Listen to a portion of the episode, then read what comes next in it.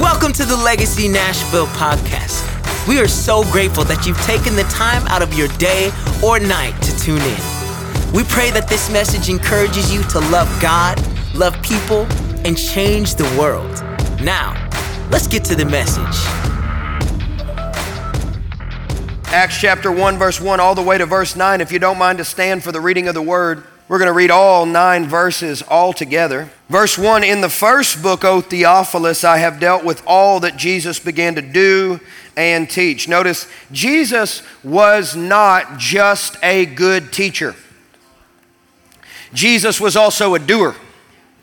Jesus did not show up just to give us a good presentation of a gospel message. Jesus showed up with power to give us a demonstration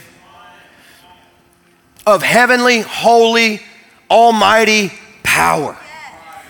He didn't show up with a good PowerPoint presentation, but no power to back it up. Verse 2 Until the day when he was taken up, after he had given commands through the Holy Spirit, take note, to the apostles whom he had chosen, he presented himself alive to them after suffering by many proofs, appearing to them during 40 days, not just one instance. So it's not like, are you sure? Are you sure that you're sure? Are you sure that that was Jesus that one time that he showed up and spoke to you? No, no. Jesus appeared to them during 40 days. He showed up multiple times, it's not just one time. And he spoke to them about the kingdom of God. And while they were staying with and while staying with them, he's staying with them. He orders them, go to Jerusalem, don't depart, but wait for the promise of the Father, another name for the Holy Spirit, which he said, You have heard from me. For John baptized with water, but you're going to be baptized with the Holy Spirit not many days from now. And so when they had come together, they asked him, Lord, will you at this time restore the kingdom to Israel? Notice that he has been talking to them about the kingdom of God, and they're interested in the kingdom of Israel. I'm just going to go ahead and say this now because I don't want to get into it in the sermon because this is not a message about politics. Because the gospel certainly has political implications, and there were many heroes of the faith that were engaged in politics in Scripture. Read the Bible. But our loyalty and our allegiance must primarily lie with the kingdom of God and not the kingdom of any political party or country. You with me? So, verse 6, they ask, Are you going to restore the kingdom of Israel? He said to them, It's not for you to know the times or the seasons that the Father has fixed by his own authority, but you will receive when has come upon you, and you will be my in Jerusalem, Judea, Samaria, and to the ends of the earth. And when he had said these things, as they were looking on, he was lifted up, and a cloud took him out of their sight. Jesus here is concluding his earthly ministry as the church begins her earthly ministry.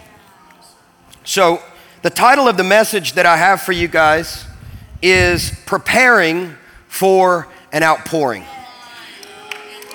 preparing for an outpouring. Lord, we ask that you would search our hearts. Take a light of the Spirit and search our hearts. And anything in us that does not bring you glory, burn it up.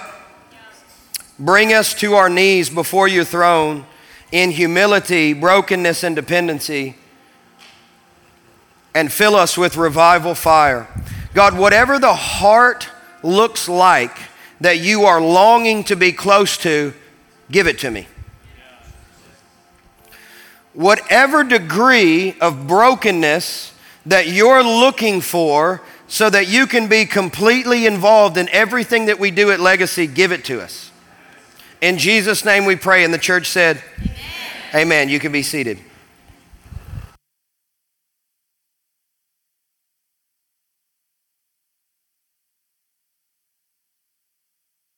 I had to turn that fan away because it was catching the mic, and I've already turned both the fans off. Sorry, worship team. Daniel, tell them before next service because it gets hot up here.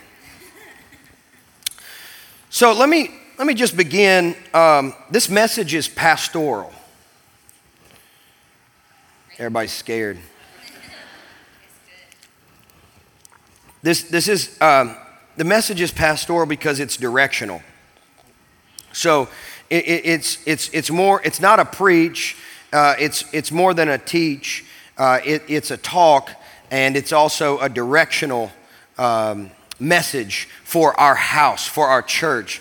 It's, it's me doing my best to stay close to God and share with you what I sense that He is saying and how He is directing us to go and how we as a people are going to follow the Holy Spirit in the coming days. So, I want to begin with a couple of remarks that I wrote down this week as I was preparing to preach, teach, and talk from this passage. I love church. Anybody else in the room, you love church? I mean, I, I love church. I love it. I grew up a PK. I didn't always love it growing up, but now it's in my DNA. It's deep in the DNA. I used to take naps under the pew. Uh, growing up in Kentucky, every summer we used to have brush arbor meetings. Y'all don't know what that is? But that's where you'd have a revival under a shed, out in a 100 degree heat, and it would start at 6 and be over sometime around midnight, and it smelled like off mosquito repellent in the room, and people would shout and holler and dance and roll around on the floor that was sawdust floor. And so when they get up off the floor, they'd be picking sawdust off of their sweaty faces. The ladies would be picking sawdust out of their beehive hairdos, bobby pins flying all over the place. I grew up holiness. That's a picture I'm painting. And so I grew up in church, and so now as an adult, uh, those memories are very fond to me, and I love church. I love everything about church. I love the event that is church. I love when it's Sunday morning. I wake up singing worship songs. I mean, I do that on other days as well, but there's something sacred, there's something special about Sunday. Ooh, it's the Lord's day. Hallelujah. There's just a different pep in my step on Sunday morning. I wake up early and it's not even hard. Like I'm ready to pray, I'm ready to go. I get in the car, I'm ready to get dressed, you know, I'm ready to clean the beard up. We're going to church today. It's just something about it, you know. I love pulling onto the property. I love coming into the parking lot. I love walking into the lobby. I love the smell. I don't even know how to describe it. I don't know what the smell is. Sometimes it's good, sometimes it's bad, but nonetheless, it's church. I'm like, I like this. This is cool.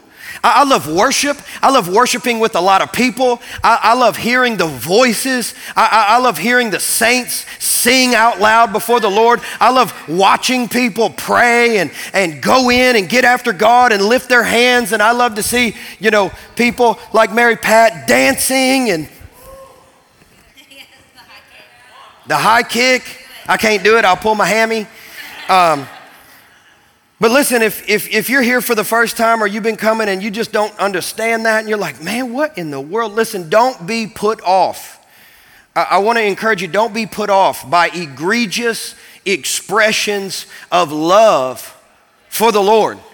It, it, it may not be how you respond to God in this season, but let's celebrate people as they pour their love out to Christ Jesus in their own unique way. It's important that we do that. Remember, David's wife went barren when, he began to, when she began to judge David's worship. Judginess can lead to barrenness. Don't be judgy, right? So I love church. I love weird church. I love preaching, even if I'm not preaching, I like preaching. I love having Manny last week, just getting after it for all three services, just going in. I love it. I love everything about it. I love the event that is church, and I'm sure there are some other people in the room. You're like, yeah, me too. Obviously, it's a packed house. Uh, I love church. Anybody else in the room? You're like, yep, me. I love church. I love everything about church. I love the event that is church, and I know that you do, but as we kick off this new sermon series, let me ask you a question. Do you love going to church more than you love being the church? Um, do you love going to the event that is church more than you love how Jesus wants us to do church? Are we overly obsessive with the current style of church in our westernized culture? Or are we looking to the scriptures like good Bereans and saying, Jesus, what was the dream that you had in your heart whenever you said, and upon this rock, I'm going to build my church? It's not just about some stylistic expression of church that I prefer, it's about submission to Christ Jesus and getting under his authority and saying, Jesus, I want to be a part of the church that you are building. I don't care what it looks like. I don't care if it changes so long as you're doing the changing. I want to be a part of what Jesus is doing. And what you're going to notice in the book of Acts is that Jesus is actively building his church all throughout the book of Acts. He told us in Matthew, Upon this rock, I'm going to build my church. And what do we see him doing in the book of Acts? Building his church. He said he would do it, he started right away. He didn't wait till 2023 before he started building this church. He started right away. He said, I'm going to send you the Holy Spirit. What did he do in the book of Acts? He sent the Holy Spirit. When you, when you read the book of Acts, you'll see the title there. If you've still got your Bible open, it says, The Acts of the Apostles. But really, it's the Acts of the Holy Spirit. You got the Gospels, right? You got Matthew, Mark, Luke, John. Then you get to the book of Acts, and it's kind of this transitory book that leads us to the epistles. But you can also consider Acts a gospel, but the gospel of the Holy Spirit. Luke wrote Acts, the Holy Spirit authored Acts. The Spirit being sent and the church emerging has always been the plan of God for this age. So, whenever Jesus said, I'm going to send my spirit, he also said, I'm going to build my church. And that is what the whole New Testament is. We see in the Gospels, Jesus is operating by the power of the Holy Spirit. We have this transitional book, which is the book of Acts, where we see the Spirit meet the church, and the rest of the New Testament is about the church. Yes. Am I preaching to myself this morning? I don't know. I'm not trying to pontificate too deeply. I just want to, you know, try and explain a little bit of what's happening in the Bible. Are you guys, you guys okay? I just, I like it. I'm a nerd. So this is what's happening. And this is the study that we are engaging in. It's not, oh, I love church. Let's try to figure out how to preserve a particular type of style that people enjoy coming to. But let's go to the Lord Jesus and let's look at what He wants to build. Let's examine the blueprint that He gives us in the scripture and let's do everything that we can to knit together a wineskin so that He can fill it with His wine. The Spirit and the structure. Now, when you read here in verse 1, you see, you know, Luke talking about the first book, which is uh, the gospel book that bears his name. He says, I, I, I, wrote down everything that Jesus was doing and everything that Jesus was teaching. And so, what he's doing is he's, he's, he's reflecting back on the earthly ministry of Jesus. And what the book of Acts is, is the heavenly ministry of Jesus. See, Jesus, he goes up and now he's ministering uh, not from earth any longer, but he's ministering from heaven. Am, I am I giving you guys too many details in the book of Acts? Book of Acts interesting book. Starts in Jerusalem, ends in Rome. Jerusalem, the religious hub of the world, Rome, the political hub of the world. If you think about it, Jerusalem and Rome conspired together to crucify him. Right? Jerusalem condemned him, Rome sentenced him, God raised him. Jesus said, I am King of kings and Lord of lords. I will not be held down by any religious or political powers. I alone sit upon the throne. I am God all by myself. All right, maybe too much of the nerdy stuff. But you have to see in the book of Acts that the church and the spirit emerges together. They were never supposed to be separated. And I hate to say this, but unfortunately, perhaps the modern church is guilty of breaking God's law. Whenever Jesus says, What God has put together, let no man cut asunder. Unfortunately, far too often the modern church has separated the church from the Spirit as though the Spirit is somehow dangerous or a threat to our church building. That people won't want to come if we do too much spirit. It was never supposed to be separated. It was always supposed to emerge together, which is why we see in the book of Revelation that says, And the Spirit and the bride say, Come. You see right there at the end. You got the Spirit and the church together, just like right here at the start. You got the Spirit and the church together. You can't just say, I like the Spirit, but I don't like the church. Or I like the church and I don't like the Spirit. You can't say either thing because Jesus Himself knit them together. He said, I got the wine and the wineskin, and they're both coming up together. You with me? So that's what we're studying. That's what we're leaning into. It's really important that we get these details on the onset because um, we're, we're, we're paving a path for, for where we're going to go. In verse 2, uh, we see here that Jesus is giving commands through the Holy Spirit. He's giving commands through the Holy Spirit. Remember what I said the church and the Spirit, they emerge together. And this is um, something that I was thinking about this past week. It's an A.W. Tozer quote that I thought was very fascinating. It says, if the Holy Spirit was withdrawn from the church today, 95% of what we do would go on and no one would know the difference. If the Holy Spirit had been withdrawn from the New Testament church, 95% of what they did would stop and everybody would know the difference. Woo! I mean, when you read the book of Acts, it's an intense indictment on the modern church as we know it. How dare they have revival with 3,000 souls saved in one day? Without technology. How dare they evangelize the known world without airplanes? See, what they didn't have in technology, they made up for in dependency. They were completely dependent upon the Holy Spirit. They did not have any amenities. Listen, I'm a pastor I'm in a lot of conversations with a lot of other pastors, and I talk to church planters, and I engage with pastor material, uh, you know, online or, you know, different curriculums or suggestions for church planters. And so often, much of that material is all about amenities. Well, you got to have the right amenities, or else people are not going to come to church right? There's no way that people are going to enjoy being a part of the body unless you have the amenities. Now, we work very hard to provide all of the amenities that we can. I want you guys to know that. And we're always going to get better and increase the excellence. But we're not going to substitute amenities for dependency upon the Holy Spirit. If we don't have the Holy Spirit, but we have amenities, we have a nice restaurant with no food.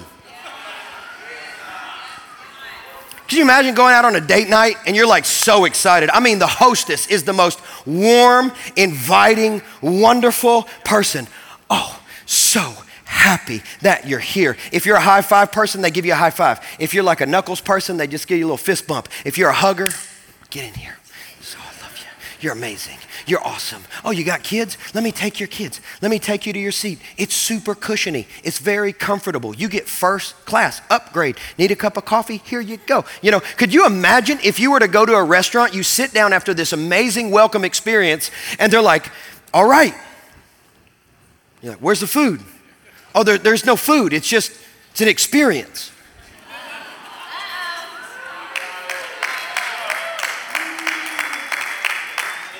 You're waiting on it. Well, I know this is the right place. It says restaurant on the sign, it says church on the sign. Where's the food? Where's the nourishment? Where's the refreshment? Where's the wine? Where's the wine? Where is it at? How am I supposed to refresh my soul with amenities? Right? How am I transformed by comforts? I, am not trying to be too mean. That's not really my point. I, I'm, I'm just saying, perhaps, maybe, possibly, we as the modern church, we need to repent because as we look at the early church and we see what they were able to get done with dependency alone, we should be cut to the heart with conviction and say, How is it possible with all of these resources that we would have such less impact?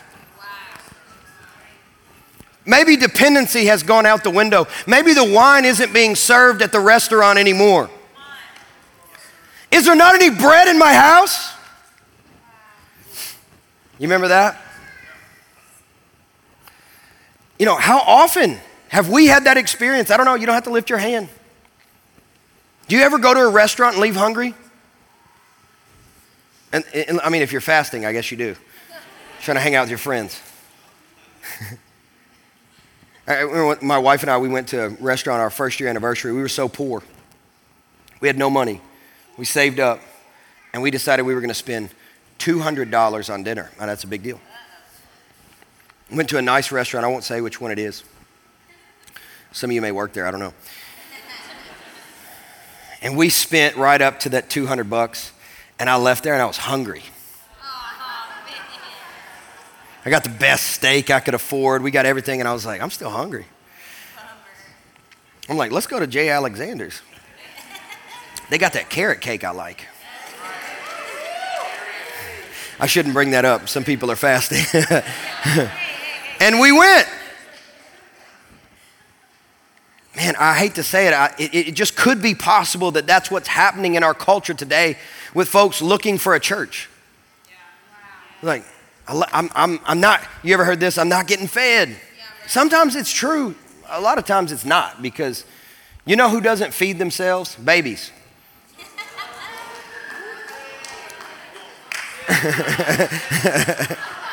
and if you only eat one time a week, you're malnourished. Just, it's just a thought. It's just a thought. All right, I got to get to my points. I got four points. I'm going to give them to you real quick. Number one, if we are preparing for an outpouring, number one, we must be a people completely dependent upon the Holy Spirit. Not on the person, not the programming, not the personality of any particular person, not my charisma, my ability, my strength of communication. I hope I get better, but you know what? Even if I didn't, the Holy Spirit's going to take us from glory to glory to glory to glory. We must be a people. If we're going to welcome and witness revival, we must be a people completely dependent upon the Holy Spirit, and that is the wine. And if we are going to be dependent people, there are two things that we cannot do we cannot quench the Holy Spirit, and we cannot grieve the Holy Spirit. Those are the two things in Scripture that Paul tells us not to do in First Thessalonians and Ephesians. Now, let me ask you a question How are you going to know what grieves him or what quenches him if you don't know him? That's it. That's good. That's it. I, I, I, mean, I honestly, I'm, I'm actually bummed and tired of hearing dry, carnal Christians telling me what grieves the Spirit. You shouldn't do all that dancing and all that lifting your hands and singing, and you shouldn't do all that. You're carnal. Why would I listen to you? I got to stop now. if we continually quench and grieve the Holy Spirit, can we really complain about not being fed? The wine has been placed on the table. Let us refresh ourselves. As I, as I told Michelle earlier from the Song of Solomon drink and imbibe deeply, O ye lovers. She spilt communion on her blouse. I said, You were imbibing deeply, woman of God. All right, let me get to point two. Point two is this preparing for an outpouring. Number two, the whole focus of the whole church must be the resurrected Jesus. The whole focus of the whole church must be the resurrected Jesus. Not my ministry, not your ministry, not my platform, not your platform, not your opportunity, not my opportunity, not my brand, not your brand. None of those things. The whole focus of the whole church has to be on the resurrected Jesus. And, and that's what we see right here in verse 3. He says, Listen, I'm alive. Look at me. Over a 40 day span, I want you to notice something as we read through Acts. Every single sermon is all about the resurrected Jesus. You hear sermons from Peter and you hear sermons from Paul, and the center of every single sermon is Jesus is alive. And not only is every single message about the resurrected Jesus, every single miracle is about the resurrected Jesus. There is nothing supernatural that takes place in the book of Acts in the name of a man. Every single supernatural occurrence in the book of Acts takes place in the name of Jesus. And if you took everything supernatural about our ancient roots from the book of Acts, you would not have a book, you would have a pamphlet. We should be seeing the supernatural in our churches. We should be seeing the Spirit break out. We should be seeing miracles. We should be having visitations. We should be having corporate encounters. We should. It's right here. Am I freaking you guys out?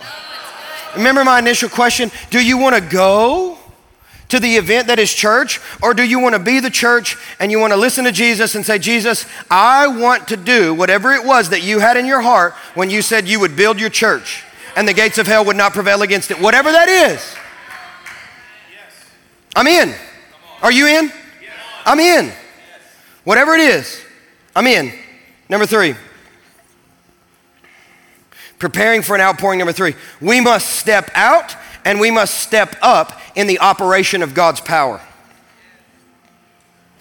We must step out and we must step up in the operation of God's power. That means we got to take risk. Somebody's got a daughter named Sarah. That's a risk for me. I, I don't know. Maybe I'm wrong, and then I look silly. So what? Let's just step out. Let's just step out. Let's see what God wants to do. We're not going to see what we're not looking for. We got to be looking for it. We got to step out. We got to step up. This is what Jesus wanted to do, and this is why he sends his Holy Spirit on his church. Acts chapter 1, verse 8. And you will be my witnesses. You will be my witnesses when the Holy Spirit comes upon you. It's going to give you power to be a witness. That word power right there in the Greek is two Greek words. It's exousia power and it is dunamis power. If you grew up Pentecostal, you knew dunamis. You may, have, you may not have known exousia, but let me tell you what exousia power is. Exousia power is authority. Everybody say authority. Dunamis power is ability. Everybody say ability. So when you receive the baptism of the Holy Spirit and the Holy Spirit comes upon your life, you get a permission slip from Jesus. You have authority from the Lord to operate in the ability of the Holy Spirit. You have permission. You have been granted authority by the King of Kings to operate in the supernatural ability of God. So remind me of, again what it is that you cannot not do. Because last I checked, the Holy Spirit is God. And if I have the ability of, of the Holy Spirit, I have the ability of God working in my life.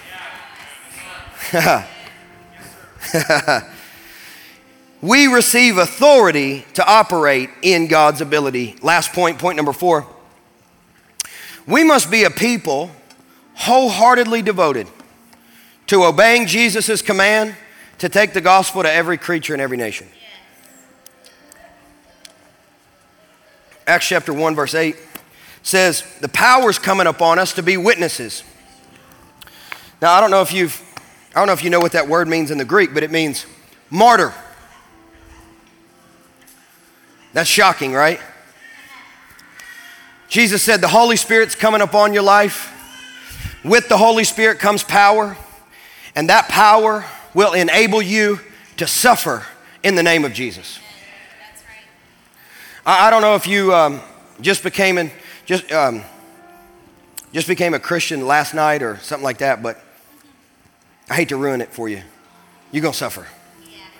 You're gonna be opposed. You'll be ostracized. You'll be persecuted. You'll go through trial. You'll go through tribulation. Some will be small, some will be big. based upon the book, we haven't seen the worst of it, I'm sure. But I have power to withstand it and endure it because I have the Holy Spirit in Jesus' name.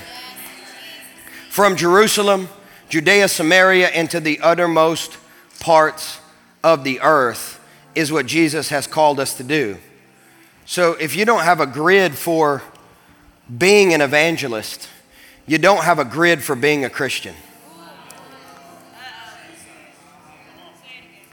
I know that's hard hitting. I know, I know. But listen, the Holy Spirit does not simply call you to preach the gospel and witness. The Holy Spirit causes you to preach the gospel and be a witness. And when you're a witness, you testify.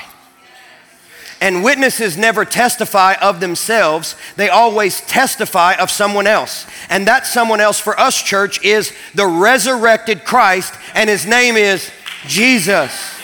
And that's what we're called to be. Thanks for tuning into the Legacy Nashville podcast. If you'd like to support the ministry, you can do so at legacynashville.org forward slash give. If you're listening on iTunes, log into the store and give us a good rating and review. This helps our podcast reach new people with the good news of Jesus Christ. Until next week, love God, love people, and go change the world.